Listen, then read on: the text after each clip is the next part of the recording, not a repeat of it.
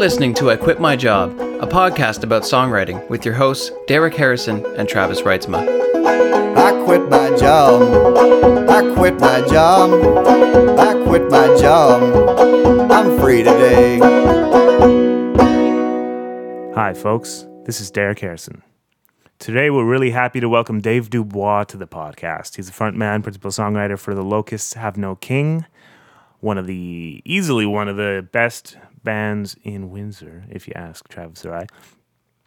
He, they've been around since before I was a part of the scene. I grew up in a little town called Harrow, which is just outside of Windsor. It's a farm town. So it was always kind of connected. It was always the city for me. But but I once I started at university there in Windsor is where I really got involved. And that's when I met Travis at that time and a lot of people who remain some of my closest friends to this day. And that's when I started playing out live at places, you know, like, I mean, aside from playing in punk bands, that, you know, as a teenager in off venues and everything, this is where I started to play, play, you know, places like Fog and the countless number of places that have since closed down, unfortunately. But, and when I started playing in Travis's band, so at that time, at some point during that period, I moved up to uh, Montreal temporarily. My first, I, I ended up going back and staying there for four years. But my first time up in Montreal, I was only there for about six months, uh, and I moved in February, for stupidly, and just kind of felt, you know, it took me months to kind of feel connected to that city. So I could spend a lot of time at home, and one of the sources of uh, nostalgia was Tom from Fog was streaming some live shows. And uh, so one of the shows I watched, and it's kind of funny because it, it was actually in Montreal. The first time I ever saw the United Steelworkers of Montreal play was sitting in a shitty apartment in Montreal watching a live string of them playing at Fog in Windsor. And opening up for them was The Locusts Have No King. And I think that was my first time really sitting down and watching them play too. And like, it all kind of comes full circle in a conversation that Travis and I had with Dave for this podcast. Dave brings up the fact that he's been reading Turn Right, Turn Left, Repeat, which was written by Gurn, the frontman for the, the United Steelworkers of Montreal, who fortunately are no longer together. But it's a book about, you know, he maps out his ideal tour of Canada. It's about his experiences touring as an independent band across the country back and forth for however many years. And it comes up because Dave is talking about how, where Windsor sits in the context of the Canadian music scene and, and, and how is it different. How is it part of the greater whole, and how is it distinct from the greater whole, which is one of the great subjects Travis and I were excited to talk about once we got our first Windsor guest on the podcast. So we definitely dive into that one pretty deep later in this episode. But we also talk about things like, you know, the state of the music industry and how, you know, whether or not streaming services are kind of devaluing music as a um, commodity worth money, worth paying for in the consumer's eyes. We talk about, uh, touch on, you know, the, the usual subjects, writer's block, you know, folk music, uh, the new record from The Locusts Have No King that they're working on. It's just got it mixed. And we talk about the whole story about how The Locusts Have No King got together, you know, starting with when um, Dave first got his job at Tallulah Cafe, which was just opening up in Walkerville, you know, I think nine years ago now, and how he, you know, met every mem- every current member of The Locusts and the way they've become his musical family and, like, one of the musical families of the city of Windsor. But before all of that, we're going to start off this podcast with a little bit of a fly-on-the-wall confession from me to Dave about something that happened to me the night we first properly hung out. So I was living up in Montreal. Uh, the Locusts Have No King were coming up to play a gig at Grumpy's, and they needed a place to crash, and I offered up my place. Um, so there was six of them, and they were splayed out all over my apartment. There was Paul, the bassist, was was sleeping on a mattress in the hallway that was wider than the width of the hallway, so it was like leaning up against the sides of the hall. And I did something that night that was deeply embarrassing, but thankfully went unnoticed, and was unknown until now, until I told Dave. So we're going to go to that conversation right now.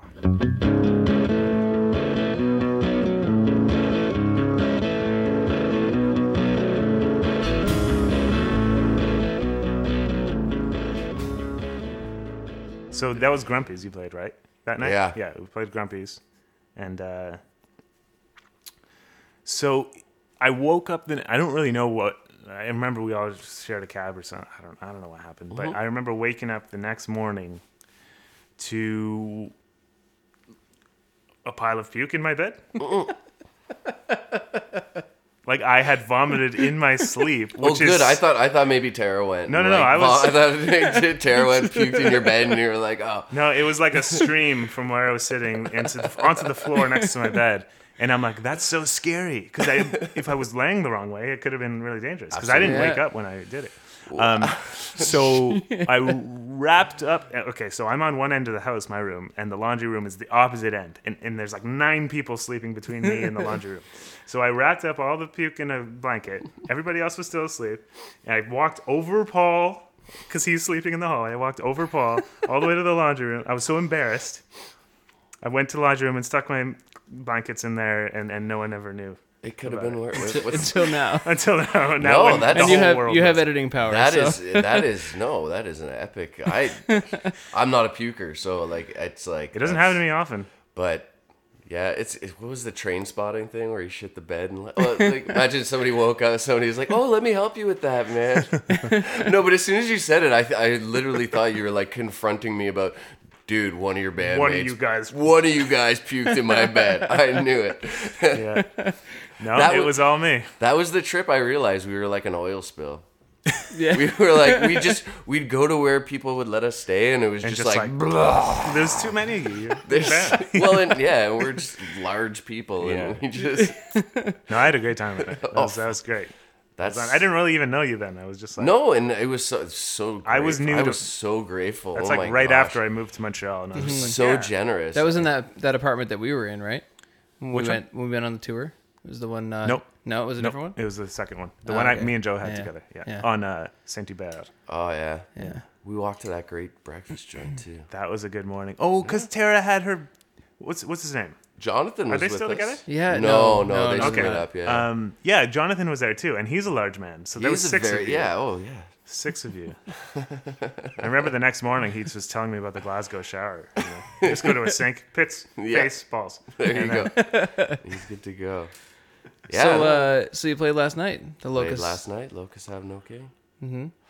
Uh, Walkerville Theater. Oh, man, it's beautiful. Yeah. yeah. It's yeah. It was good. It was one of those things. I was driving back, uh, you know, trying to get there for like ten, mm-hmm. and just driving up, looking for parking, and just seeing groups of people just oh, walking yeah, towards, and you're like, you could tell it, like they're wearing the uniform. They're like, yeah. you're totally going to the show, man. This is great. The, the alt country uniform, the, the local music it, band. Yeah, yeah, even just that, like you know, like when you go to like Royal Oak to yeah. for a show, and you can just see like the lineup oh, yeah, of yeah. people. All you're going, yeah. So yeah, and it was just, it was great, and playing. The best thing happened to me last night. This is so far like the the best thing that's happened. In your life? Well, no, not in my life, but just I guess music, like music oh, related. Hey, you yeah. know, I'm I'm playing music live. Uh, a guy asked me for the set list.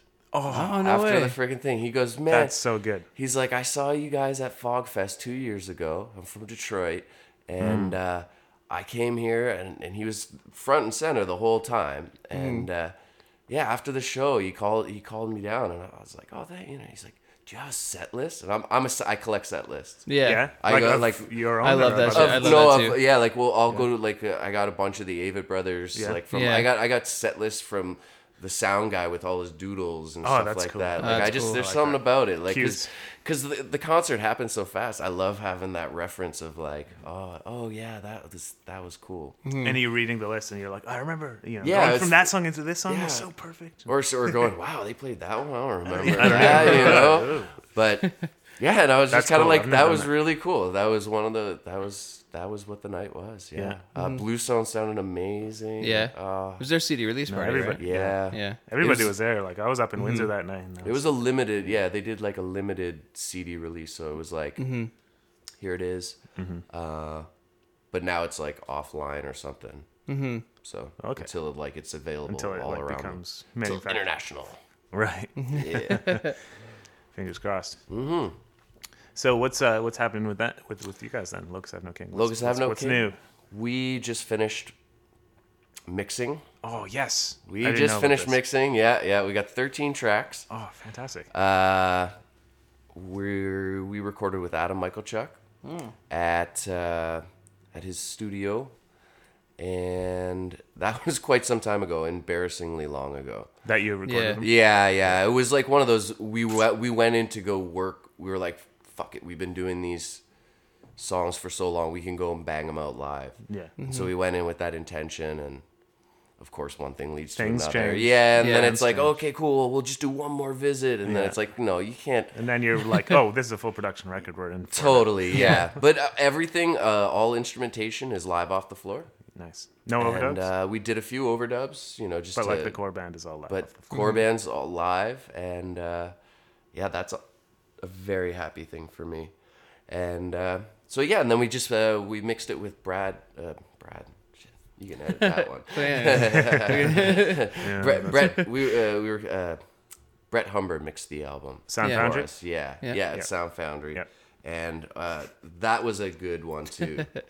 That was a good one too, because listening to rough mixes and you know you you know you're listening for the quality of it, like or the, of the performance. Exactly. Yeah. And you lose that quality of sound, and he opened it up to like because we've recorded these songs, we've done pre-production, we've done live recordings of them. You know, we've mm-hmm. listened to them like crazy, mm-hmm.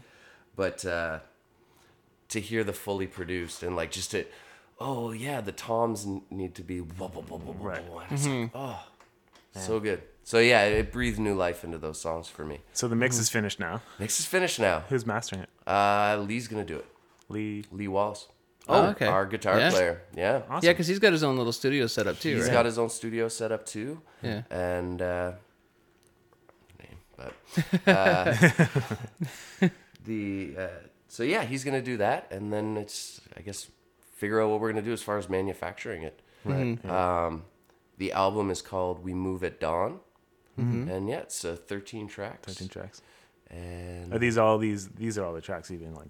We've been playing on these. Yeah, yeah, we've yeah. we've been touring away on these ones because we, yeah. we were at the like it's it's it's all financial, you know. Oh, of course. Mm-hmm. Yeah. We uh. So hard. If I could only figure out how to write a grant. Application, no, right? I would probably just not get it anyway. So. Right.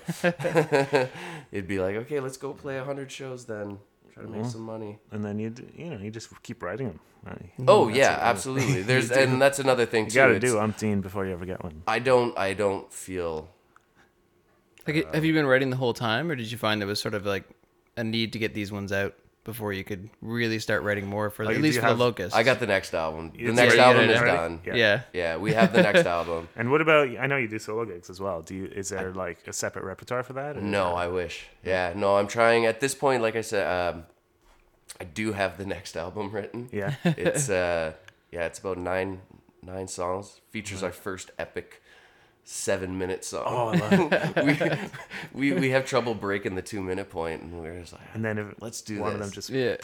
happens. Well, you, you told me before that uh, the way you tend to write songs is more in a in a sort of down, sort of folk, uh, lower tempo acoustic guitar thing, and then you bring them to the band, and then that's where they become these sort of like more, higher more energy rockabilly upbeat. Almost type thing. Absolutely, yeah. yeah. I, I tend to write slower just because mm-hmm. it's yeah. like you're just in your head and you're yeah. going yeah. la la la. Then, oh yeah, or you're just like spent the last two days listening to Tom Waits and you're like, yeah, you're like, I'm, I'm gonna, gonna write slow and gritty and then, I need to, you know. yeah. But then yeah, uh, we always joke like there's always a point in the um, creation of the song where. This fictitious Buddy Holly or uh, Big Bopper comes comes bursting into the doorway and he's like, "Hey fellas, how about you try that again? But this time, why don't you do it a little more like, oh, oh, two, oh, two, three, oh." And, and we do it, we do it, we do it to joke around too. We go, "Yeah, let's let's yeah, let's, let's drive it up," and it. Then it's like. That was that good was energy. Good. That's happened to me a few times. Yeah. With like when I was playing with my brother, was playing drums for some of my music, and uh, he'd be like. He just because he's like a rock guy and I'm like a folky, and, and then he'll just be like let's just rah, do yourself like this, and uh, and then I'm like yes that was great for and forever and now that's how the song goes. Yeah, and then and then that's where the dependency on the band comes. Yeah, exactly. Right. You know, like and, and I've I've lost songs that I can't, I can't do a couple songs by myself. Mm-hmm. Just due to the fact, like, you know, like there's some of them that like need the band now. You can't yeah. go back. And then when you're also like in between, you figure out these cool little bits. It's mm-hmm. like, oh, do that twice, and then we'll do it three times the next time. You know, and it's just like it just doesn't just to throw people off. Yeah, yeah, because they're totally paying attention. yeah, so so you come in with like these stripped down songs, and the band writes the yeah. arrangements as a group.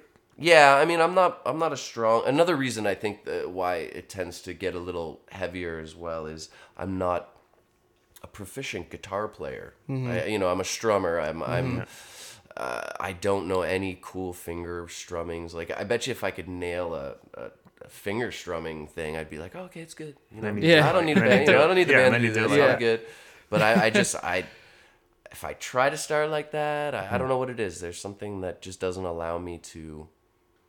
Mm-hmm.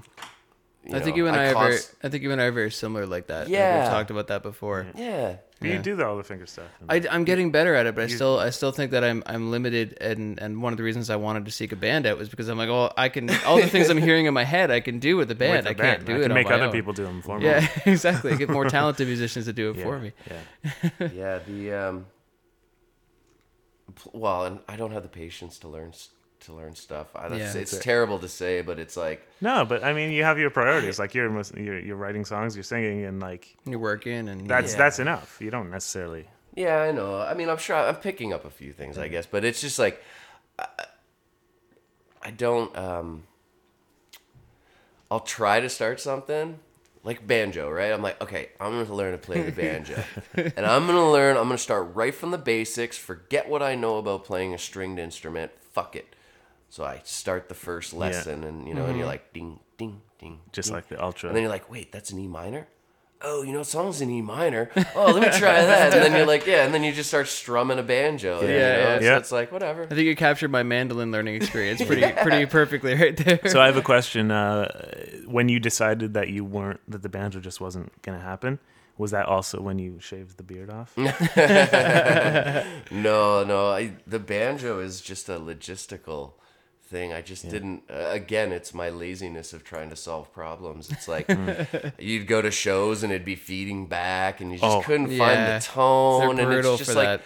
And that's the thing, it's it's a tricky instrument to bring out mm-hmm. in yeah. front of people, like unless you're a prodigy and you wail on it, you know, it's like it's, it better sound good. Yeah, so if exactly. you come out and you're not and, and you're like not crap. strumming and fucking picking like crazy, it better sound really good. Yeah, right. Yeah, no, that's true. So it was, and, the, and you know, and, I, and the band's loud. You know, we were we were really kicking out, uh, really playing a lot louder. Mm-hmm. You know, at that point, Joey was playing with us, and uh, he added a bounce. Joey's mm-hmm. not playing with you anymore? Oh no, no, Joey is. Oh, okay. Sorry, yeah, Joey. It's, so the lineup's been really stable for a while now, right? Like, yeah, I yeah. think, since you added Tara, right? Yeah, yeah. Uh, no, Joey was the last one. Oh, okay, Joey. And when? After. How long ago was that? That, must that was pre-Montreal. This was like at least five years ago. Totally, right? yeah. Oh, yeah, that was like, I want to say like two thousand nine. A band, for, mm-hmm. for a group of people to be playing together that long is so rare. Oh, I know. Yeah. Well, yeah, I had a good conversation with somebody too. I said, I said, oh, you know, band practice is getting really tough, man. Like, we don't see each other very often, so mm. when we all get together in you the just room, want to hang out. we just want to hang out and talk, yeah. and like we laugh and we get so distracted. And my buddy's like, dude, I've been in bands where I can't even fucking look at the person that's across the room. He's like, you're, you're sitting there like... You're complaining about the fact that you love your band. Yeah, you've got exactly. it good. Yeah, no, and it's it, it's totally that. And I think it's weird. It's weird what it's grown into. You know what I mean? Mm-hmm. Like, it's it's straight. Like, we, we, we always toss around, like, you know, the family, mm-hmm. you know, the all in the family. You know, we, we, we really like to do shows like that. And, yeah, with yeah. Years of Earnest and, and all those Absolutely. other bands. Yeah, Years of Earnest. Basically, like, the Tara band Watts is solo now... project. It's, the band is like a house band now. It's like... A, we have, yeah, we we have family gatherings. You, we we yeah. do, we, we do... You just, you we just have, change the front man sometimes, and then it's... An, it's yeah, or, yeah, throw exactly. Andrew McLeod in front, there. It's yeah. a different band. Yeah, throw, Tara, get Tara, Tara Watts on, on yeah, the mic. Exactly, yeah. And that's been fun. I've been playing bass with Tara. And basically, like, I mean, I haven't written guys in a long time. So it's it's been about a year mm-hmm. that I, I cannot even, like, a simple little ditty. Really? Like, yeah. yeah, yeah. I looked, I I know what the last song I wrote is. And I looked at a post from last April. Like, uh, a YouTube video of that song, and it was mm-hmm. like posted a year ago. And I was like, well, and that was like, the oh. last song I wrote. It's like, fuck. And that's shitty, right? That's a shitty. That's feeling. a shitty yeah. feeling. But I mean, whatever you do, everybody other goes, things. Everybody goes through it, right? Yeah. yeah. And I didn't, I didn't bum out. I, but in response to it, I started playing bass with Tara. You know, like, and then you're focusing her song, your musical you know? energy in a different way. Absolutely, right? because. And and I was getting so much out of it, you yeah. know, like learning those tunes and like getting together with other, like uh, Damien Zakour mm-hmm. plays drums on that. Scotty Hughes, being mm-hmm. able to play with oh, him, yeah. you know, it's it's really cool. So it was like that. And now I'm playing bass with Middle Sister. Yep. Oh, really? Yeah, that's right. Yeah. Oh, yeah. You know what? I saw like a promo shot of Middle Sister. And I'm like, that's Dave. What is he doing there? Yeah, I'm definitely not uh, prolific. Like I, I have a list of every song I've written. Mm-hmm. Yeah, so me it's too. Like, yeah. And it's it's it's decent. I'm happy. Good oh, to well, go. As long yeah. as yeah. I mean, so, not going back on the four track tapes and like you know, right, right, right. all the old theory of everything. But what about stuff. the uh, like? I know you you're talking about how your musical energies are focused in a different way now, so it kind of yeah. you still have that outlet. But what about lyrically? Like, don't you still need to kind of get words out? Sometimes? Oh, I have sketchbooks. I totally have. sketch. Uh, yeah, like yeah. I, yeah, okay. That's to say that, to say yeah. that I'm not writing is a yeah. lie. Sorry, I just from my writing. haven't accomplished. Okay. You know what yeah. I mean? No, the, that's fine. The end product. So, uh, yeah. It's not always about the end product. No, right? exactly. Yeah. And and I do that. And I mean, I do a lot of like, just like fucking collage work mm. and stuff. And I like playing around with words with that. And then uh, I also, uh, I'm putting together and finalizing, it's called Mantis Prayer. Mm. And it's basically like, Uh, compositional sound collaging is what I call it. Ooh, I like that kind of mm-hmm. stuff. Yeah, cool. it's it's. I've been doing it ever since. Like you know, I mean, one of the reasons I got into playing in bands, I bought a you know, a, a Fostech four track recorder. Yeah, and it was cool. And it was like sooner sooner or later, you'd run out of songs to do with your buddies, and you'd just be like, you just start doing weird stuff. Yeah, yeah. yeah. Dude, that is. Oh yeah, man! Put, throw a delay on that and just totally whoa. yeah. Like we we we grabbed the we grabbed the we would grab the four track and we would like stick it in uh, power it with a cigarette lighter in the car. Yeah, and we tape a, a the microphone and we would drive around for hours. And then we would just keep bouncing and flipping it over. Like, so you'd yeah, do one track yeah. and then you'd flip it over so there would be backwards track. Yeah. Oh, yeah. So we'd be like, yeah, all right, man, we got this slick. This is the forward track where it's all clean. And we just like, you know, and then when we, the backwards track is where we do all like, ah, fuck, and all yeah. this crazy stuff. Yeah, I did all kinds of weird stuff yeah. like that. Just playing. I had a recorder at home and I just got really weird. And uh, one thing I remember doing is like I recorded... So there was like a light snowfall, mm-hmm. and I opened the window, and I stuck a mic, and I recorded it four times, and uh, yeah, it was four times, and like I boosted like the bass on one, and the mid on another, and the treble on a, and, I, and I just played them all at the same time, and it just sounded like a massive snowstorm, and I'm like, I'm a genius, uh, yeah, I just layered the thing four I'm times, I'm gonna be rich, and I must be the first guy who's ever done that. Yeah, yeah, I think I think I did a soundscape project in one of my university classes, my undergrad classes, mm. like sound and design or something with Garth Rennie at the university, and and yeah, it was the same kind of thing. Like we get these like field recorders, these like big, huge microphones, which were actually like yeah. really awesome so piece of good. equipment. Oh yeah. my gosh! And they would pick up every little sound as you were going around. So you know, nice. being the the staunch anti-capitalist that I am, I'd walk around the mall and get the sounds of the the rats capitalism. At the mall. Like, you know, like, listen to these sheeple, you know. Sheeple, God. My least favorite words. Yeah, the um, yeah this and the stuff that I'm releasing on it is kind of a drag too because it's it's really desperate because at the time I recorded all the tracks that I have for this and they were like good. I worked on them really tight and I just all I did was make a quick rough mix so I could listen to them on my iPod. Mm-hmm. Go out for a week or two, computer crashes. Oh, yeah. No. Take it in, they go, it we got to give you a new one. I'd never had I you know I didn't back up no any back of my up. shit. Yeah, none of that. It was like so I went online and I downloaded a trial version of an iPod. Like you have to get a program to get stuff off your iPod. Yeah. So like That's I ended up the way going Mac works, right? Yeah, and yeah, it's yeah. like it's like there's a trial for like fifteen days or or, or a thousand songs. So I went and I like got all of Erica's songs that she likes. So I was like, okay, make sure those are covered. And then I had some Locust pre-production mixes and like totally rough, like just so you can listen to on the car. But um, that's what I have now. I just have these yeah. M P threes. But I, I'm I'm so excited. I'm I'm really happy with it. Like yeah. there's nothing like I don't know. There's it's, it, it'll sound good. I don't have anything on me, yeah. but no. I know I'm, it's. I'm, I'm really happy with it. Like I don't like sound quality doesn't matter at this point. Mm-hmm. Right. Um, I know what it's like to have like a thing that you've mixed and done, and like you're like I couldn't do that again. Like right. I could if that disappeared, I wouldn't be able to go and just recreate it. I know because mm-hmm. it is Ex- exactly. And, and it happened to me exactly. once. I recorded a song. Um, it, it's called "Empty Heart," and uh, I recorded it all in my basement in this apartment in Montreal. And I did it, you know, I had this weird delays and effects on the guitar that I didn't even know how I produced.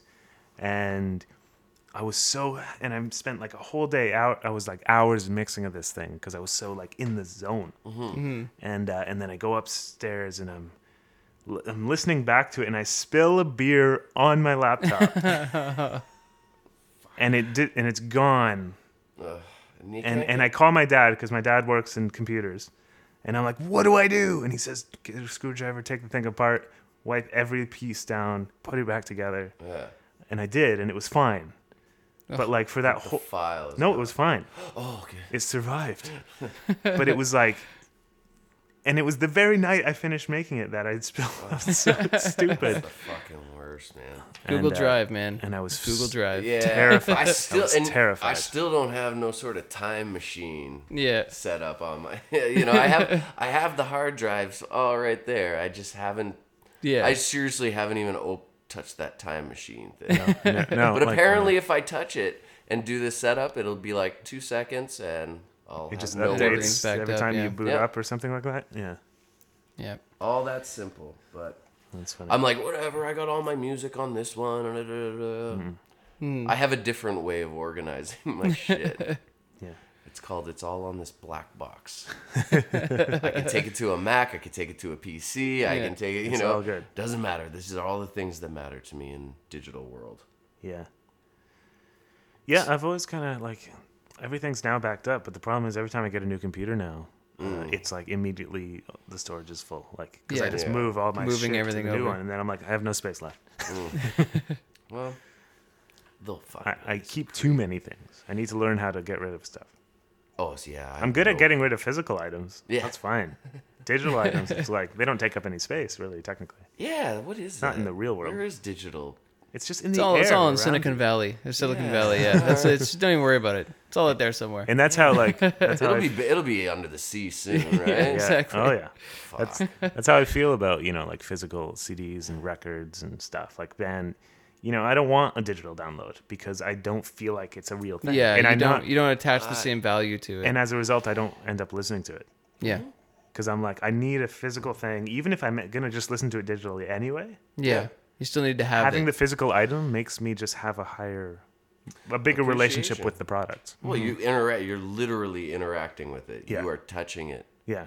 Well, what do you think about um, the concept lately? Is is uh, people are moving to the point where it's not about paying money to own something; it's about paying money to have access to something.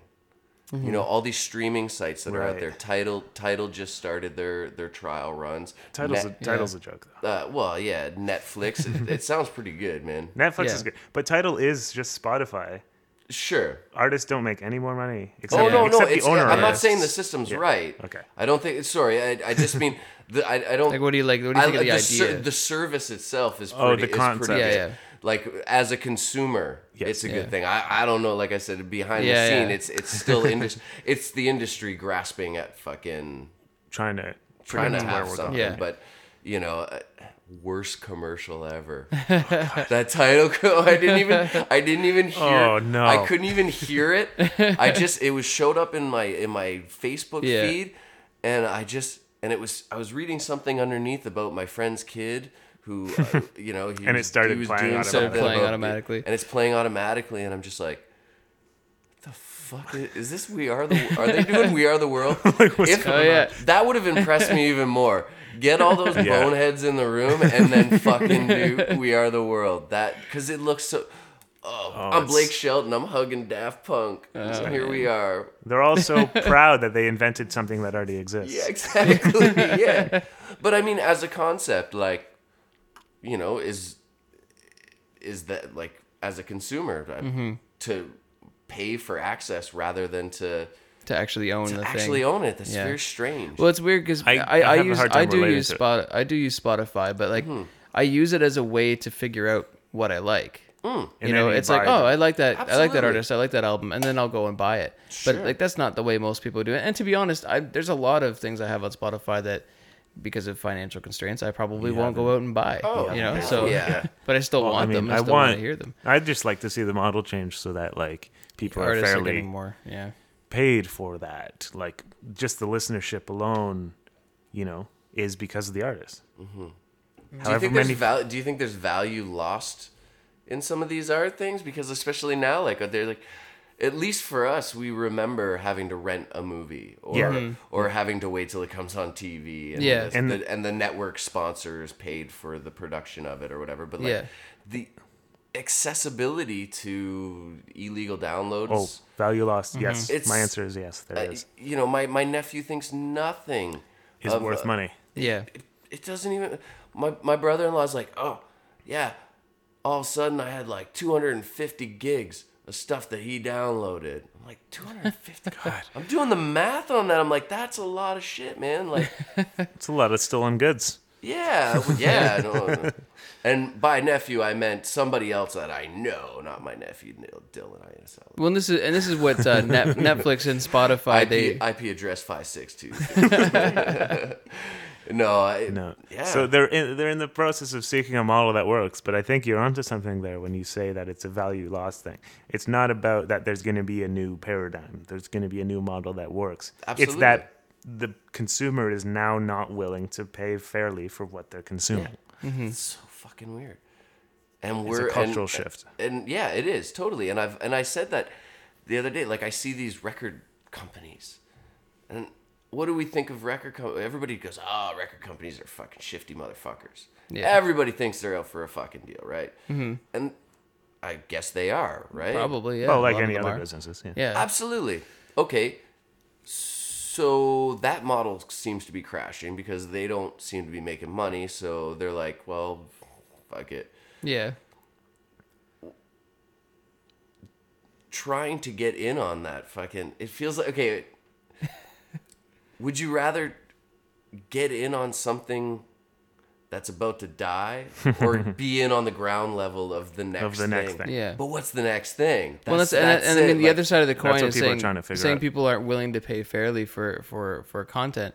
I think that to a degree that is true. People so, sort of don't see the value in that in that artistic uh, creation anymore. At the same time, you know, if when you're cutting out the sort of profiteering middle person, aka the record company, is there an opportunity there to have to sort of have that direct consumer well, to a artist good, a good example of that relationship is, is Louis C K's new business model. Yeah, exactly. That's actually what I was. Exactly he just what I was sells of. his D V Ds for five dollars a piece on his website. Now, there you go. Yeah. He doesn't have. He doesn't go through distribution. He doesn't do any of Does that. Does everything himself. Yeah. And uh, and I bet he's making more money than he ever did before. Mm-hmm. Hopefully. And fans are w- more willing to pay because it's cheaper. And yeah. they know it's going directly to the artist. Or like these Kickstarter campaigns are another thing, right? I mean, bands are able to fund entire albums and tours on, on starting up a Kickstarter campaign. It's a direct, direct sort fan of to cons- fan to, to artist yeah. relationship that's much more... Right. To me, it seems like even though it's this digital sort of weird... It inhabits this weird, almost non-existent space. It seems more organic in some totally. in some real oh, way. Yeah, because yeah, it's very, it's so democratic. Mm-hmm. I love the fact that it's like, you're either you either have fans or you don't. Mm-hmm. And, and that's how that... It directly affects whether you get paid. Yeah. yeah. And I it's so it's such like an immediate feedback system yeah. that I love. It's it. a new new form of validation. Yeah. And it's done, done great things for like the video game industry and for yeah. the, for mm-hmm. book publishing and all kinds of stuff. Mm-hmm. Yeah, that's true. So, so what do you There's two find- sides of that anyway. It's like it's, it's very it just it can go it seems like it can oh, go Oh no, either absolutely. Way, like, sure. Yeah, no, yeah, it's yeah. just I that was uh, you know, you see those things, and like, it's not the idea of, you know, like, because even growing up, it was like, oh yeah, man, gotta get a label deal, and that's it. You're set for life. Mm-hmm. You're good to go. Now you get a label deal if you if they even exist anymore, you know? Yeah. It means so nothing, like, realistically. So yeah, then it's just like, you know, you cut it back down. Like you said, it's peer, person to person. And mm-hmm. and I think it's funny because it really opens up a dialogue between the artist and the... and the yeah, you have a more real relationship that way yeah. with your fans. Mm-hmm. No, and, and I just think people need to lower the expectation, you know? Or like, not not lower the expectation, sorry, like you... you um... Well, now I want to hear just, about expectations. Well, no, sorry, no, I want to like, hear about well, no, what like the Locusts Have this, No King. This rock, the, like the, just this rock and roll fantasy. Like this, you know, they've written That's, about rock and roll for so long. Yeah, yeah. You know, that was and the time and the place. It's just thing. Like this. That was an era. There we go, and that's it, it. Just doesn't seem real anymore. And when mm-hmm. I see people clinging on to that, it's like, yeah, what's gonna? What do you it expect? It's weird. You know, but I, it's just a different era, like you said. Yeah. I mean, like that was a was thing a, that was a real thing for a long time. Yeah, but mm-hmm. it just does, it just isn't anymore. You know. Yeah, like, and I mean, you know, it speaks to like more. Mu- there are, I would say, there are a lot more musicians that are sort of making a go of it now. It's than so there used easier to, be. to get into music because yeah. it costs less money. Yeah, I mean, anyone who has a laptop can, and a, you know, a decent microphone that costs a hundred bucks can make, and a Wi-Fi connection to upload their songs. Yeah, exactly. Can can make an album that sounds as good as anything a record company is going to put out. You know, so mm. well, that's it. Yeah, evens the playing field a little bit, as it were. Cut out the middleman. Yeah. So it's a crowded market, and there's not the, just not that much money in it. So there's more people trying to make money and less money to go around. I just yeah, it's just never. I've never even sent my shit to labels or... Yeah. I don't even know a fucking label. Do you do uh, college radio stations? Do you send... Have you sent the records out across the country to that no. sort of thing? No. Why not? I suck, because I suck. Well, you can put one of your because, band members because, to work. Well, yeah, no, it's, it's, it's always... It's always... It's always... You know what the next album is? That's when we'll do it right. Oh. So I, can, I do that too. With this, I do that this, all yeah, the time. It was I, like, you know what? This one's fine. Yeah, it's good, man. We got it. It's... Fine. Yeah. It's like it's like merch. We probably just... we probably last night could have sold a shit ton of merch. Yeah. Guess who didn't fucking put C Ds? Who didn't take two piles of fucking C Ds? You didn't bring C Ds to no, your no, show. I was wearing a bag with my C Ds in them the whole fucking night. I just I just didn't go and go. So what you're saying? These are ten so, bucks a piece. As soon as this episode goes live, Murad's gonna hear it and he's gonna give you shit. Good. He's gonna be like, "What is Good. wrong with you, David?" I need, I need my ass kicked, man. Murad's good I'm, at that. He's good at yes, saying, "Like, it's absolutely. not that hard." No, yeah. it, that's it. I see how little effort it takes. Yeah, but like I think I'm the same way. I'm a terrible salesman. You know. That's why you have a band, though. There's got to be one of those guys. You that put can... somebody to work every night. Yeah. I mean, well, is, you know, Lee works in sales. Yeah, I was gonna say Lee must. Oh, Lee must have that. Yeah. Yes, I've already noticed. To do that. I've already noticed a change. I've only been working in sales since December, and now I've already noticed a change. Yeah, in mm-hmm. my own. I just, yeah, I don't know what it is. Mm-hmm. There's just something stupid and crippling about the way I do things. Yeah, you know, SoCan. I, I got, I got like two songs registered with them. Uh, t- t- you shouldn't say that. Now people are going to be like, oh, I can just play his songs. I'm registered them with SoCan before he does. We'll cut that out. That's all right. They don't, they don't, they don't know my songs. Nobody knows your songs. They don't know my songs. um, so the new record, did you find it was, uh, it just, it, like in the money thing, it's like, what is the goal with The Locusts Have No King? What's, what's end result? Realistically, like, what do you think is going to happen? Well, realistically, I mean, I think we're all in a in a good place, and I mean, and I mean. A but good, I know you don't really tour that often. No, and that's that's what I mean. Like, I think we found this balance of yeah, of life, and and that's all you want. Right? That's it, that's and it's need. totally it's totally zen. Like that's like, it's it's strange to be in the right place, but it's cool. Yeah, I don't know what that's like. No, and, and it's it's it's strange, and maybe that's why I haven't like written for a while. Because you don't have any strife in your life. Oh, well, yeah. We all well, strife. let's not. Yeah. But no, I mean, as far as yeah, like we're not gonna drop it all. You know what I mean? Like we're not gonna be like, all that's right, not gonna happen. we're not going to drop it all and, and go across Canada fifteen times. Right. Yeah. But you know, would you do something like what Seize What Shores is doing right now? That'd be awesome. You'd be like, yeah, let's We'd go be to Japan. Totally be up for, you know what I mean? Like it, it's it's about events and it's about yeah.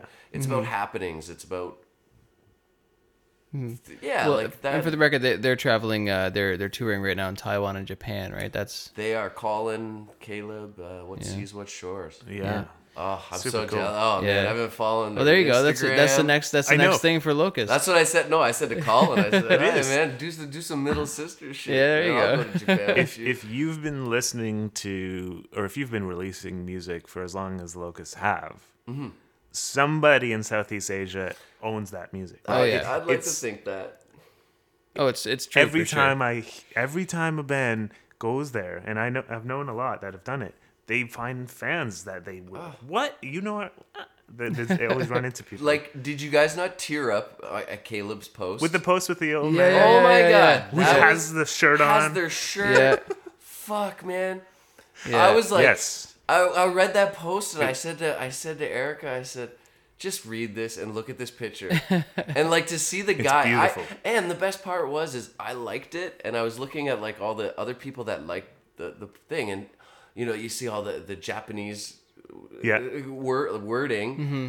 like for all these Caricature. people, those characters, characters yeah. Yeah. there, and then all of a sudden you'd see like Derek Faruja, you know, Travis, yeah, yeah, Travis yeah. Reitzema likes this, and it's like this guy's across the country and he's and posting these connecting. things, and we're going cool, yeah, and he's probably like, who the f are these guys? Man? It's weird American click characters, on, you know, click yeah. on you, be like, whoa, that's weird, because yeah. yeah, when I when. Because he posted it, so I was like, boom. I went to his little profile mm-hmm. thing, and I was mm-hmm. like checking him out. I'm like, this guy likes what Seize What Shores. You know, yeah, it's it's interesting too. It seems like there's there's just a different relationship to music over there, like especially in sort of that the East Asian uh, market. It just yeah. it seems like they're they're like both live music and just acquiring music. Mm. There seems to be maybe more of an appetite for finding new material.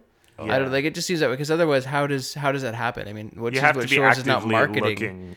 Looking yeah. for something mm-hmm. interesting. Exactly, because yeah. what, she's, what Seize What Shores is not going to market in Taiwan or Japan. Oh, yeah. You know, like it just happens that way. Yeah, somebody just stumbled on it and, yeah. was, and then was like, yep, I'm into this band. Yeah, mm.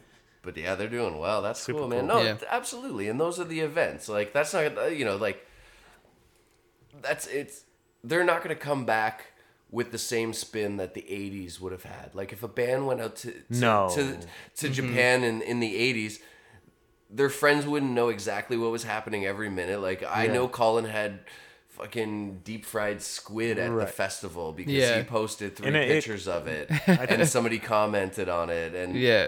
And does that take the allure away from it? Well, maybe, you know, uh, you know, it's, I talked to, um, well, a couple weeks ago, Ashes of Soma played at uh, Walkerville Theater. Mm-hmm. I, uh, I don't know them all super personally, but we've been in the same, you know, studio space and we've mm-hmm. we've shot the shit, and especially when they first started, they they were being played on eighty-nine X and la la la, and they were like, man, my friends that I went to high school with, you know, they think we're the biggest shit, like yeah you're on the radio, you're doing, and it's like yeah and they're doing and they're doing their their thing and they're doing great. Yeah, I mean, they're, like, they're yeah. playing at D T E, yeah it's been yeah. playing there almost every summer. Like, it's a different environment now for sure. Yeah. Like, definitely a different environment.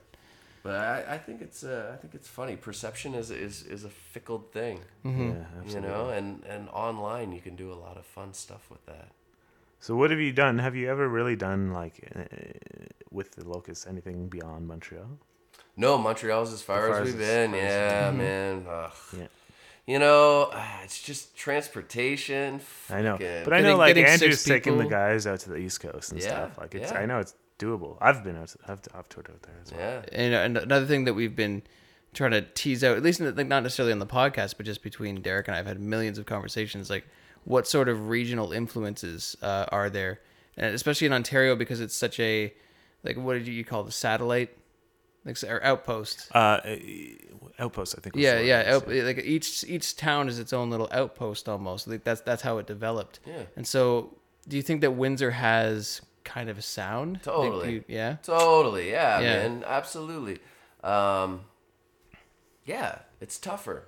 Yeah. It is, you it's know. More, and it's more industrial. Almost. There's something yeah. weird. Yeah. And so. I think there's something that's, uh, I think there's, uh, and some may see it as better or worse. I think there's something American. Oh yeah, that's, yeah. that's part of it. Yeah. Which sure. I, I which I have no problem with. No, yeah. growing up with I, our radios, the, we we my were God so good as kids. Good I never, radio. All I never your knew life. Until I left CanCon. I had no clue what the hell Can. I had no clue what CanCon was and why it's stifling to other people. Yeah, right. Yeah. I never, like seriously, I never knew until I left Windsor, and I'm like, wow, the radio here really sucks. Yeah. Like, and I thought the radio sucked in Windsor because yeah. I was an I've heard the Tragically Hip like forty-seven times. But then I left and I was like, fuck, I had it good. Mm. Yeah. Yeah, only in only in Windsor, Detroit, you know, like you can you can uh, support like three classic rock channels. Yeah. Like how many Motown, hip, hip hop, Motown. Yeah. It's just and oh, absolutely. Um, I'll take this opportunity to talk about I'm reading um, Uh, Turn Right, Turn Left. Gurn's book. Yes. Oh, I've been dying to get it. Go pick Where'd it up. Where'd you get pick it? Pick it up by Amazon. It was delivered to my house oh. in like two days. I was just like, I'll wait till next time I go to Montreal. I'll yeah. go to Grumpy's and I'll buy it from the man himself. Yeah, so right. yeah I know. Yeah, exactly. So what is what is what is this? I have no idea what this is. It's the guy from the United Steelworkers of Montreal. Okay. Yeah. The band's now broken up, and he wrote a book about the experience of touring the country, touring okay. Canada. Turn left, or Turn Right, Turn Left. Uh, the the. touring Canadian indie band. Yeah. And uh, yeah, it's just his thoughts on on going through, and he starts in Newfoundland. He basically maps he basically he maps like, out yeah. the ideal tour. But then like associates like so each town kind of has he has his has had his experiences yeah, in all these places. So he'll put it all in, and so I'm first going through it, and you know, it starts out east and then it cuts and then it goes into Ontario, and I was like, oh, I'll see if Windsor's in there, you know, like yeah. whatever. Oh, yeah. Uh, so I got, oh shit, it's not in there. Oh well, whatever. So I'm reading through, and then I'm, I'm flipping through again, and it was in the lower half because you go yeah, this yeah. way, and then you yeah. go this way, and yeah. then you hit down there. You go down, yeah. And he wrote a very nice little chapter about Windsor, Ontario, where Fantastic. he, where he actually, uh, you know, you talk about the Windsor sound. He, mm-hmm. uh, what did he say? He said, he said. You, you're you're happy to see that uh, Windsor has their big boy pants on. Yeah. Uh, he said uh, oh, they actually they actually even have their they actually have their own sound. Yeah. Mm-hmm. And he pretty much like we just said, you know, like a, a little harder edged, a little. This is such mm-hmm. validation because um, like it's it, I I've always believed it to be yeah, true. Yeah. Me but too. I but everybody I know who's like yes, of course Windsor has their own sound is somebody who's from Windsor. Yes. Yeah. yes. And to hear Gurn, who actually he's a brilliant man, he's been doing this for like you know two he's decades, honest. and uh, and he never lies to you. Like he's mm-hmm. given me so much advice, just over from the other side of a bar. Yeah. Uh, mm-hmm. To hear that from him means yeah. a lot. Well, yeah, I, think, I wish I would. I wish I. Well, you go buy it. You go buy it. But yeah, I'm I wish gonna go I, get, I'm I, gonna I go get it. From I should have brought it. I, I brought yeah. it because it at was Grumpy's. The show we played with him uh, at Fog. Mm-hmm. And he talks about Fog, and Tom came in, yeah. and I just said, "Oh, here, just sit down. You know, you know, read it." And uh, and he and he's, he's like, he nailed it. Yeah. yeah. You know, like even like at the very end, it's like. You go back. You, you you check into a motel. You check into a hotel and spend every penny you made. yeah. You know, and it's like, but but it's Friday night. It's Friday night. Windsor has surprised you, and you will be back as soon as you figure oh. out. Yeah. As soon as you figure out how to make it financially viable. Yeah. Well, it's funny because like I because I didn't now. I didn't grow up in Windsor, right? So when I when I came down here for, for university at around eighteen years old, like I noticed right away there was a cultural shift of mm. some kind. It's a different kind of Ontario city. I mean, mm. it's not quite Canadian. It's, it's not quite American. It's this weird sort of uh, isolated culture in and of itself. And I th- I feel right. like musicians feed feed off each other. Yeah. I mean, I know like my, if I had to name my two or three biggest influences, I would Ron Leary would be among them sure. for one. So like, yep. you know, I'm I'm bringing in these influences one, one from people right here. One of mine's definitely Max. Yeah, oh, yeah, exactly. Max or Kenneth MacLeod is another so one of mine. Good. So. Same thing, you know, like you're, you, if we're all feeding off each other and inspiring each other, there's going to be some regional sound mm-hmm. at some yeah, point. Absolutely. It's a natural product of that, mm-hmm. of people respecting each other in a community and listening absolutely. To each other.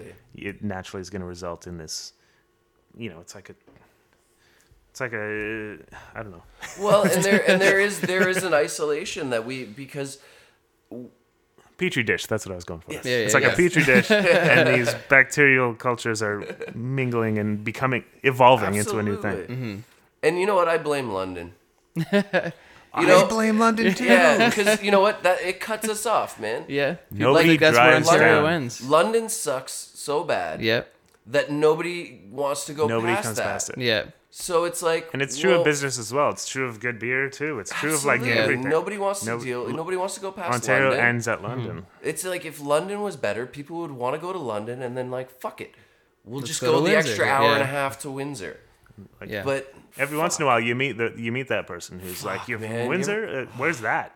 Yeah, like, well, it's south of London. And they're like, "What? There's there's something there's out there? There's south of London." Well, I think that too. That uh, you know, to give Fog and and Tom and Frank some, some love, oh, they've yeah. been huge in bringing these these bands, these out of town bands, into the city. Yeah, Tom and, is central to that. Yeah, I mean, like just his ability to convince these big bands. I mean, like if you look at Juno Award winners oh, for the lights. past, you know, for the past ten years, they've all and played then at you, Fog. They've all played at Fog, like yeah. before anybody knew who they yeah, were. Yeah, when they were nobodies. You know, and like I know that sounds so hipster, but at the same time, I, I think that that has rejuvenated Windsor's music scene. I Absolutely. mean, or it has kept it alive. Is those venues that where people are willing to bring yeah. those out of town bands yeah. in to get people out to the bars and being inspired by other musicians. And I think with Windsor, like. If you can impress a Windsor crowd, mm-hmm. they fucking you give have you, you they you, and they, they love you. They give you so much. Mm-hmm. You know, if if if you're doing yeah. it right, yeah. Windsor will be like, cool. We have a yeah. good We're audience. In it. You know, like like you, you take Schomburg Schomburg Fair. Mm-hmm. Like we've we've we hosted them so many times, mm-hmm. and they they toured Canada, all this kind of stuff. But they always loved playing Fog, and mm-hmm. they did it right. They had a great time and. Fuck, man, last mm-hmm. time I saw them in Windsor, they were playing at the Capitol Theater. Mm-hmm. You know, so it's like, that's great. Because it could have been, they could have shown up on an off night mm-hmm. where it was like, you know. Five people in Fog. You know? Five yeah. people yeah. and, yeah. and, oh, you're going to be playing with this emo band and then you're going to play with this uh, punk band and then this metal band is going to headline the, the show. Yeah, yeah. So it's like, none of that, like. You can you can put a show, a smart promoter can put together a show in Windsor. Yeah. Mm-hmm. And be like, oh, you're a new indie rock band. Okay, cool. So I'll find I know the right a band. fit for you. Boom, I'll grab yeah, you this right. band. Mm-hmm. And then that.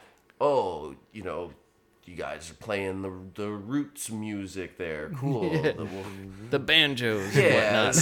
So, like when I came down in February, I did a little bit of a winter tour with this guy called Bryce Jardine.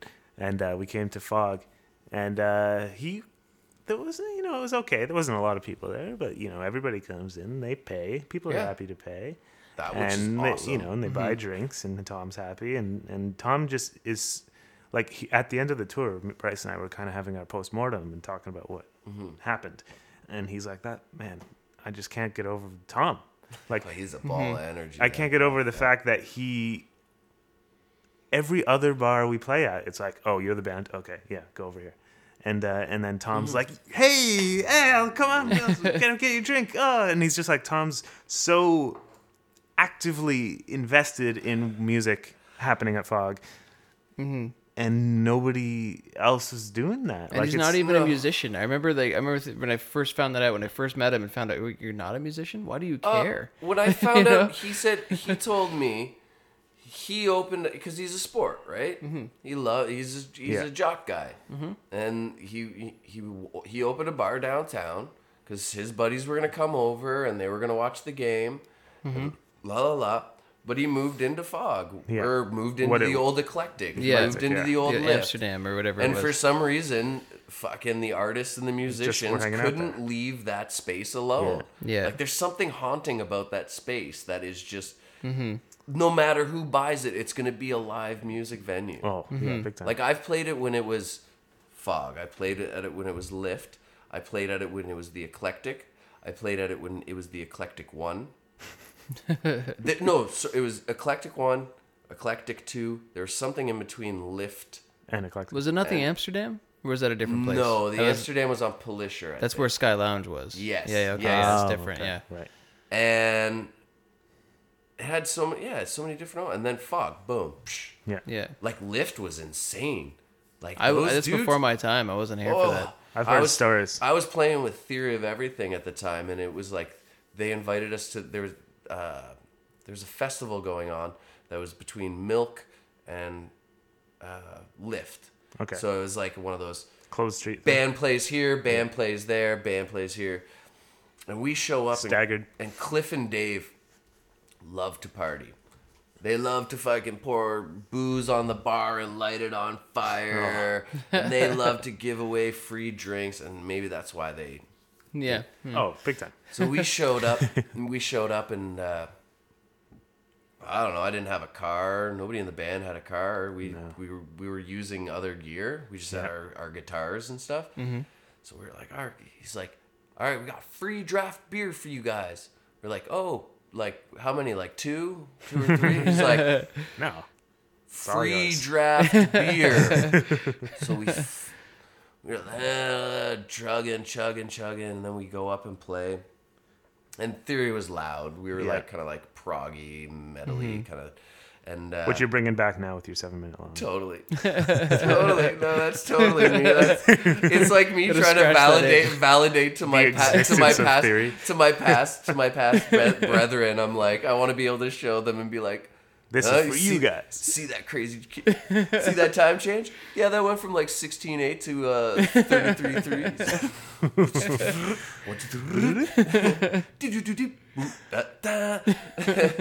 Oh, this is hitting me in all the right spots. I, I the band of who's the band I own the most C Ds of is Jethro Tull. Oh, excellent! Great.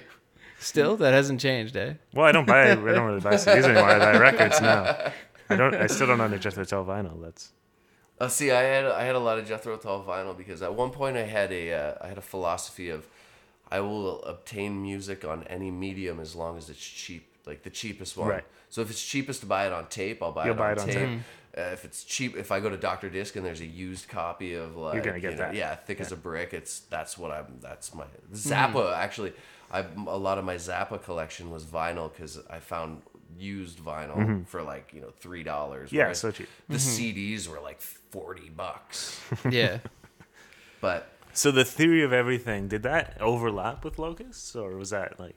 No, there was no uh, no overlap. That was that was the last big change in my life. I or that was the I was working at a at a Greasy Spoon, Baker's Bar and Grill, best fucking clubhouses in this city. Damn, swear to God. You guys still ve- you still vegetarian? No.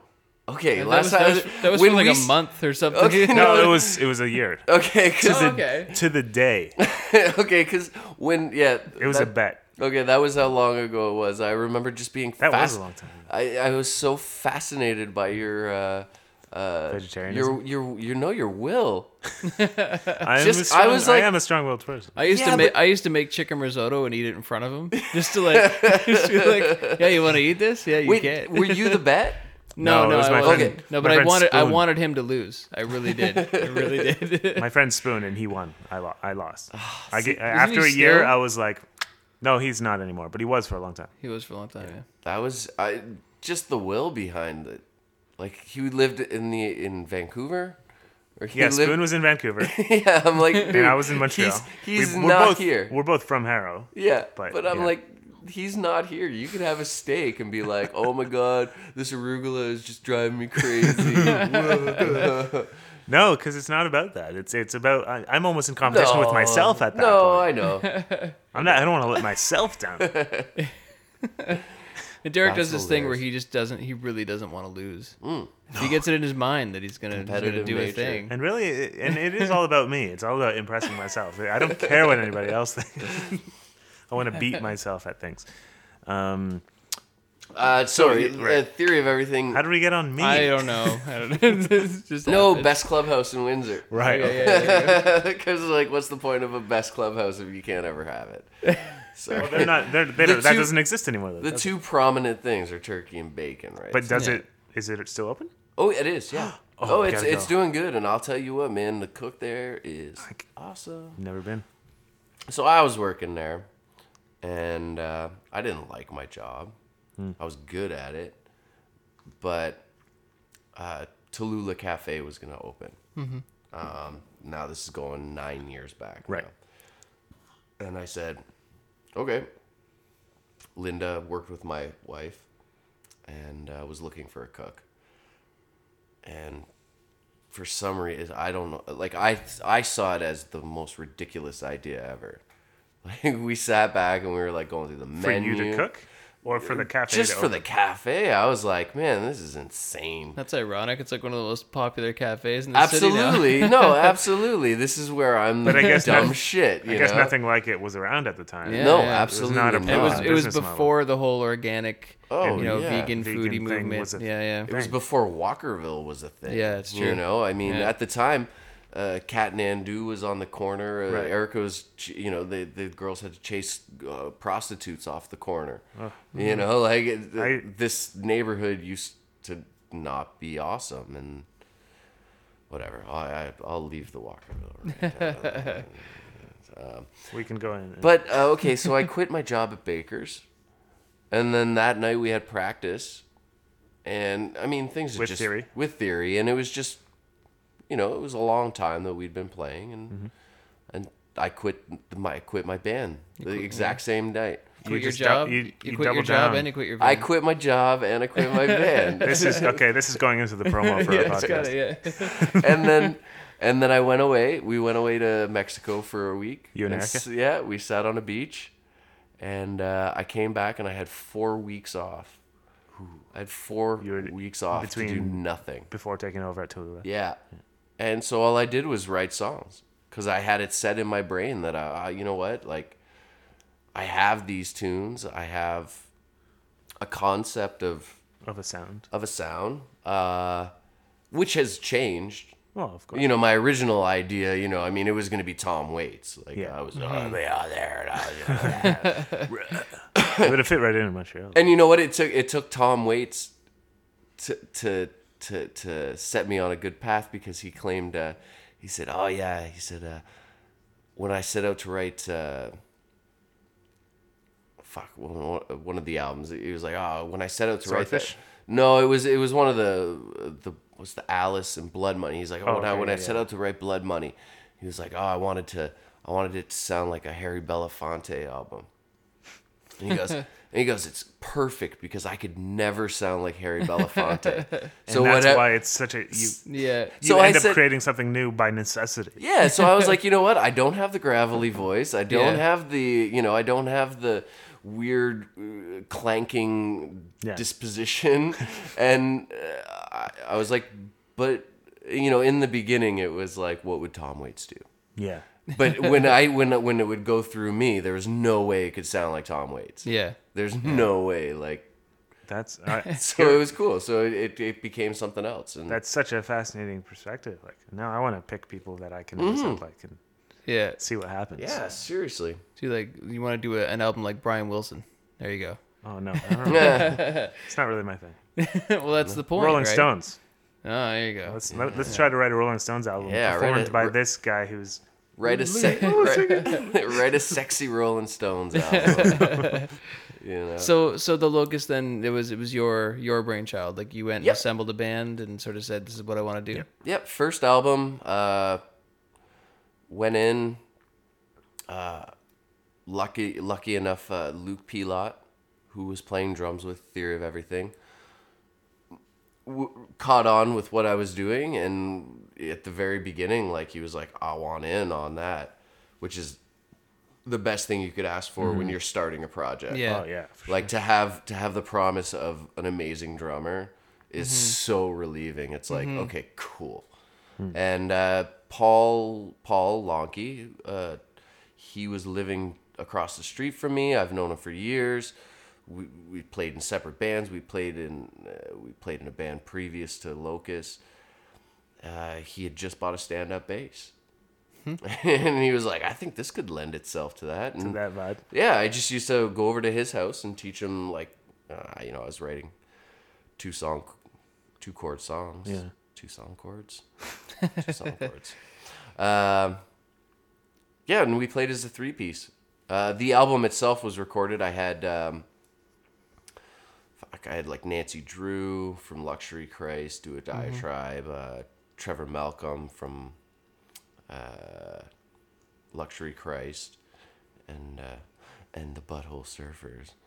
uh, uh, yeah, and I just had all these people playing with me, and Lee Walls mm-hmm. mixed and mastered the album for me. The first? Yeah. Oh, and so uh, that's way back.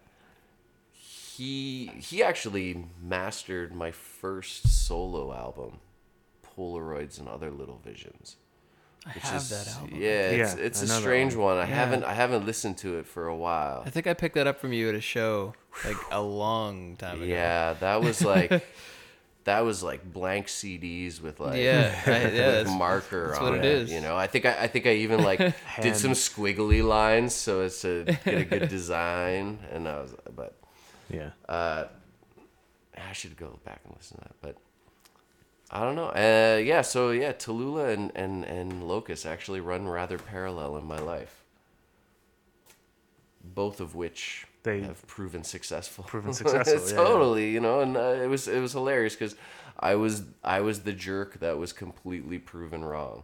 Mm-hmm. With especially with Tallulah, it was just like, yeah, wow, the way it and it panned yeah, out.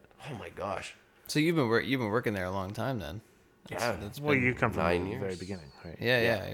Day one. Day yeah. one. Well, and that's still, it. Yeah, when I when I and you're still there. When I look back, yeah, I mean, even the first day we had a lineup out the door.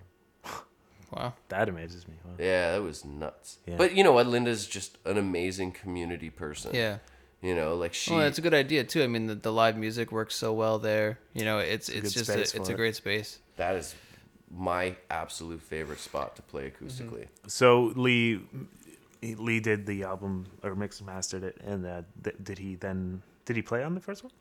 He played. He added stuff. Okay. He had the he had the tracks, and he he he heard stuff and that was yeah. missing, and Filled did it, and then kind of was like, "Hey, bud, I uh, check this out." Um, uh, no, he was very like, "Oh, I." You know, I don't want to overstep my boundaries, but I thought this might right. sound cool, and I was, it did. Mm-hmm. And I said, okay, great. And uh, Adam Michaelchuk, who recorded the first album, he's he's he's constant in my life as well. He's always, yeah. I mean, uh, he was around in the Theory of Everything days, playing mm-hmm. in other bands. We used to share rehearsal spaces. Mm-hmm. Sound, he worked sound at uh, Avalon Front forever. Yep. Yeah, that's what he did. And... Uh, Yeah, he said, oh, he's like, you know what?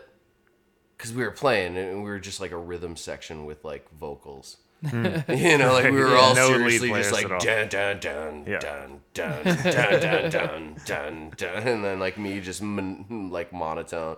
Da da da da da da da da da da da. Da, da, da, da, That's, da, da. That sounds like my childhood. nineties, hanging out at the Gina Way Marcus in the underground. And yeah, he was like, you should get a, some melody in there, you know. Yeah. He was like, you, you should get Lee. And uh, yeah. So Lee ended up joining. Lee ended up joining. Mm. And uh, Lee that... Lee's so interesting because he brings more of the rock element to things, right? Oh, like, yeah. Because absolutely. he's he's very much to me like a rock guitarist, but He the is. way like he, he he almost in a way defines that that sound that you guys have, just that sort of like heavier, like faster paced sound. Like he's such a he's so oh, good, and that energy, yeah, like with the with the afro bouncing around I, as he's playing. Yeah, I know. and he I don't looks know. like a rock guy. Yeah, he's he got does, the look as well. Does, so. yeah. I don't know if you guys have ever been around, like on some of the nights that him and Andrew do. Mm-hmm. Um, yeah, yeah, I've been where it's like. Times. You know, maybe five, six people there. Mm-hmm. Guess what Lee Walls is doing? The same exact thing. same yeah. thing he was doing last night at the Walkerville Theater with like, you know, four hundred people in front of him. It yeah. was like, he's, and he does it at practice. Yeah. Like that's yeah, the that's... energy that's like, just like, oh, can I have some of that? Yeah, like, yeah. Well, you can tell you, he, bring, he brings the rest of you guys up. Because I mean, oh. yeah. I feel like you're all pretty soft-spoken people for the most yeah. part. But yeah.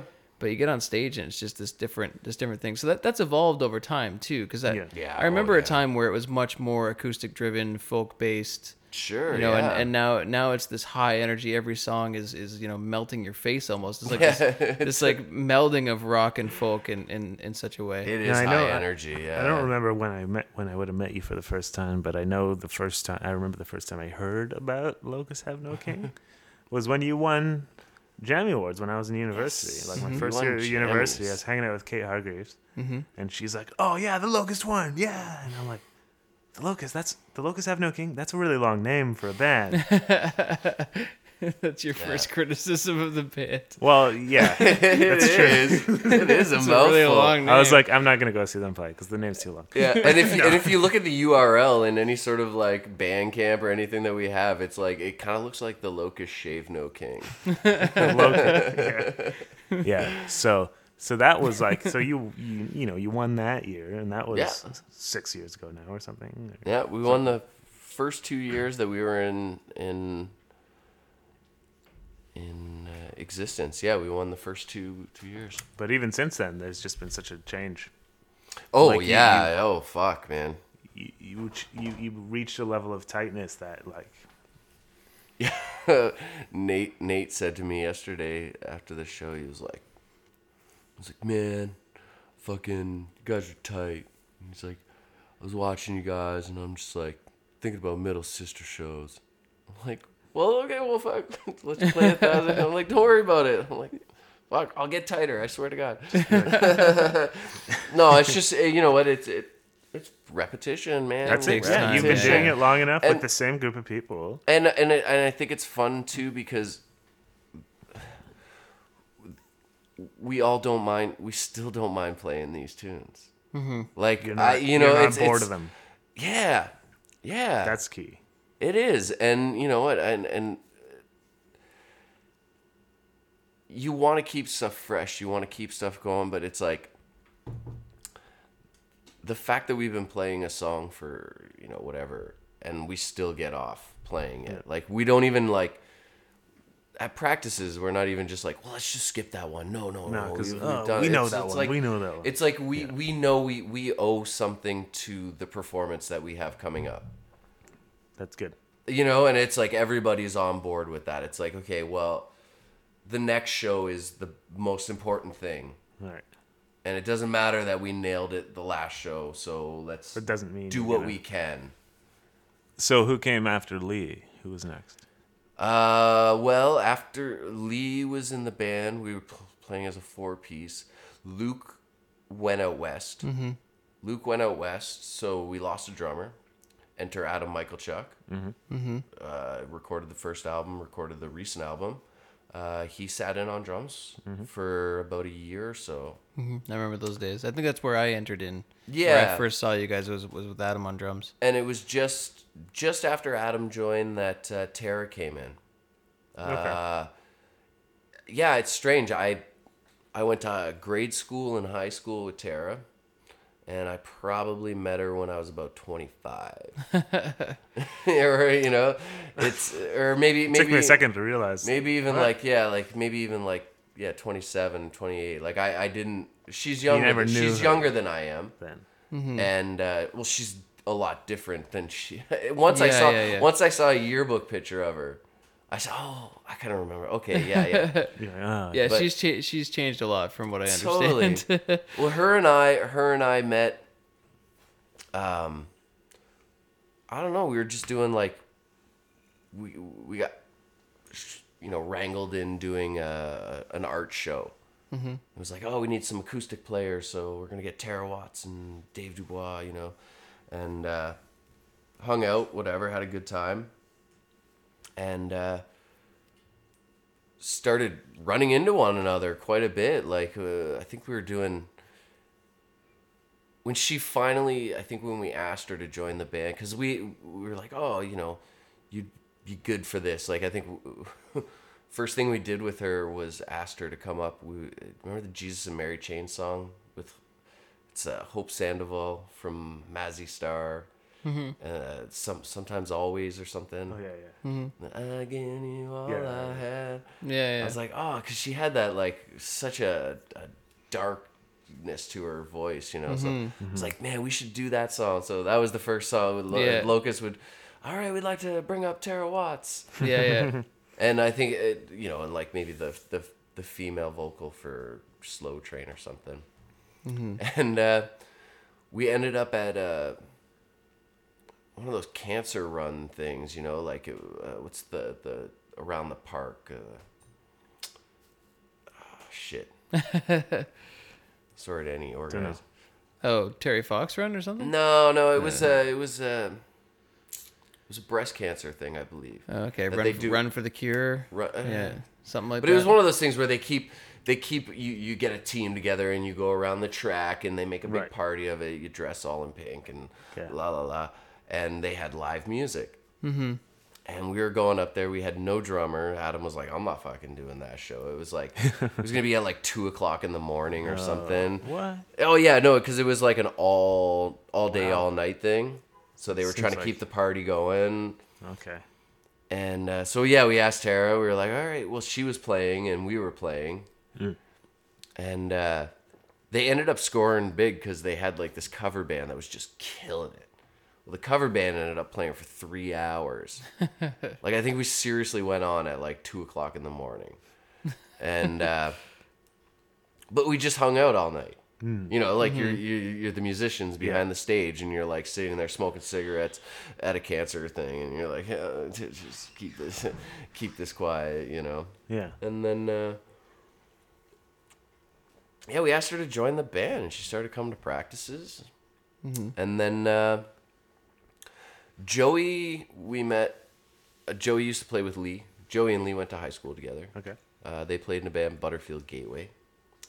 And uh, Joey was writing for Upfront magazine. Mm-hmm. No, I remember he was doing that, some yeah. of that kind of was, stuff. Uh, and he wrote Dave, Derek Rustin's thing. Yeah, yeah. That, yeah. And uh, he would write really nice things about Locust. He wrote like it was this really great show, and. Uh, He, it was always funny to me because he was, you know, this punk dude and stuff, and he would, yeah. just, mm-hmm. and he would just always show up, and he would love it, and then so he would just show up, and I asked him to join, and he loved it, so mm-hmm. and he got in, and that was that was when the family was complete, yeah. like it was like once we did, and it so that when way, was, when did Joey join? two thousand nine, so two thousand ten. It's been, that it's been six years then. Yeah. Six years, mm-hmm. yeah. That's fantastic. And that's when it, yeah, that's when it, like, all of a sudden, you know, like, road trips became hilarious. And, yeah. like, yeah, that's when, like, we started, like, meeting you, that's when, yeah, people you like know. You. And, and like, yeah. I, like I, I still am flabbergasted by that, man. You're, that was so, so nice. I was just, I loved Grumpy's. I was new to Montreal. And, like, it just, and I believe, you know, I still love the Windsor scene. I missed it. Yeah. So I was like, yeah, fuck, let's party. Yeah. Yeah. Tune? Tune? You want to do a song? Oh, yes. Yeah. yeah. Okay. This song is called What Will Dry Your Eyes. In the interest of conclusion, intro seems so vague. While half a dozen authors' words fall wasted, lazy, slowly down the drain. Well, I guess I tried, you know I lied. I held my breath, pointed at the sky. I hold these words as sacred vows and keep them close until the day I die. A shelf in a pawn shop, banjo sits unto. While the broker and the poet's son break bread and tell the secrets of the moon. Well, I pay my dues, I tie my shoes, I close my eyes, nothing left to lose. I'll take what I've been given and I'll live the grace of life that I choose. Painted words and narcissism, pressing thoughts and indecision. What will dry your eyes? All of your sins are brought up. The window on a bar stool, patience starts to fade.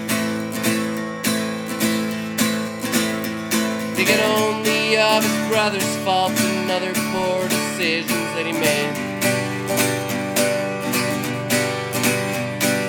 made his bed, he washed his head, turned his back and left them all for dead. Still he finds it haunting when he thinks about the last few things she said. Painted words and narcissism, present thoughts and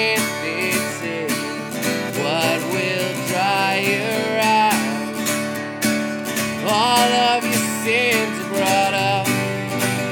Oh, oh, oh.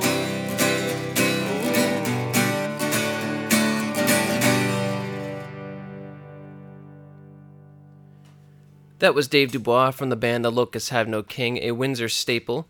Uh, they've been around the scene here for a very long time, as you heard in that interview. And uh, it was really important for Derek and I to uh, to to finally get someone from Windsor on the podcast, as both of us have our roots in that city. Dave is one of my absolute favorite people uh, in this scene. He's always been so warm and kind with me. Uh, when I first entered the music scene here in Windsor, you know, I was a precocious twenty-one-year-old who barely knew how to play guitar, and uh, and he was one of the first people who, who sort of took me under his wing a little bit and kind of showed me around. Uh, I really, I always felt like he... He really cared about the scene. He really cared about young musicians, and it was it was really uh, really good to have him around when I when I first came up in the scene about uh, eight nine years ago. So where can you find Dave's music? Well, you can find it at facebook dot com slash the locusts have no king with periods between each of those words. Uh, I'm not sure if they have a Bandcamp page. I can't seem to find it, but search around, Google them. They've been around a long time. They've got a lot of YouTube videos up, and uh, keep an eye out if you're in the Windsor area. Or even in, in the Toronto area, as they sometimes make some trips up the four oh one.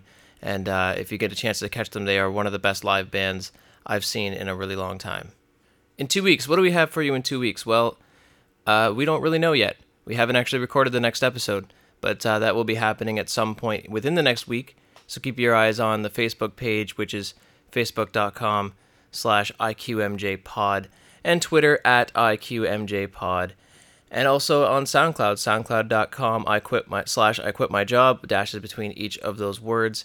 Keep your eye on all those spots and check us out on, check us out on iTunes. Uh, you can subscribe, you can rate, you can review us, you can do all that stuff. And we'll let you know. As soon as we know who's going to be on the next episode, we will let you know. Just uh, one more thing before we let you go as well. Uh, Derek and I are playing a show together at uh, Fog Lounge in Windsor, Ontario on June the twentieth. That's a Saturday night. Uh... My band, I Am Motel, is headlining the night, and Kitchener's Luke McKeelson, who you might remember from episode one of this podcast, or excuse me, episode two of this podcast, uh, he'll be there, as well as another Kitchener band, Tree Phones, and of course, Derek opening up the night. So if you're in the Windsor area, or you want to take a drive down here, uh, it's a good night to do it. Uh, it's, it's a good time of year to come to Windsor, so do that. It's on June twentieth, Saturday, ten p.m., and it's ten dollars. So again, don't know who it's going to be in two weeks, but it'll be somebody great, and... uh we'll see you then. I quit my job. I quit my job. I quit my job. I'm free today.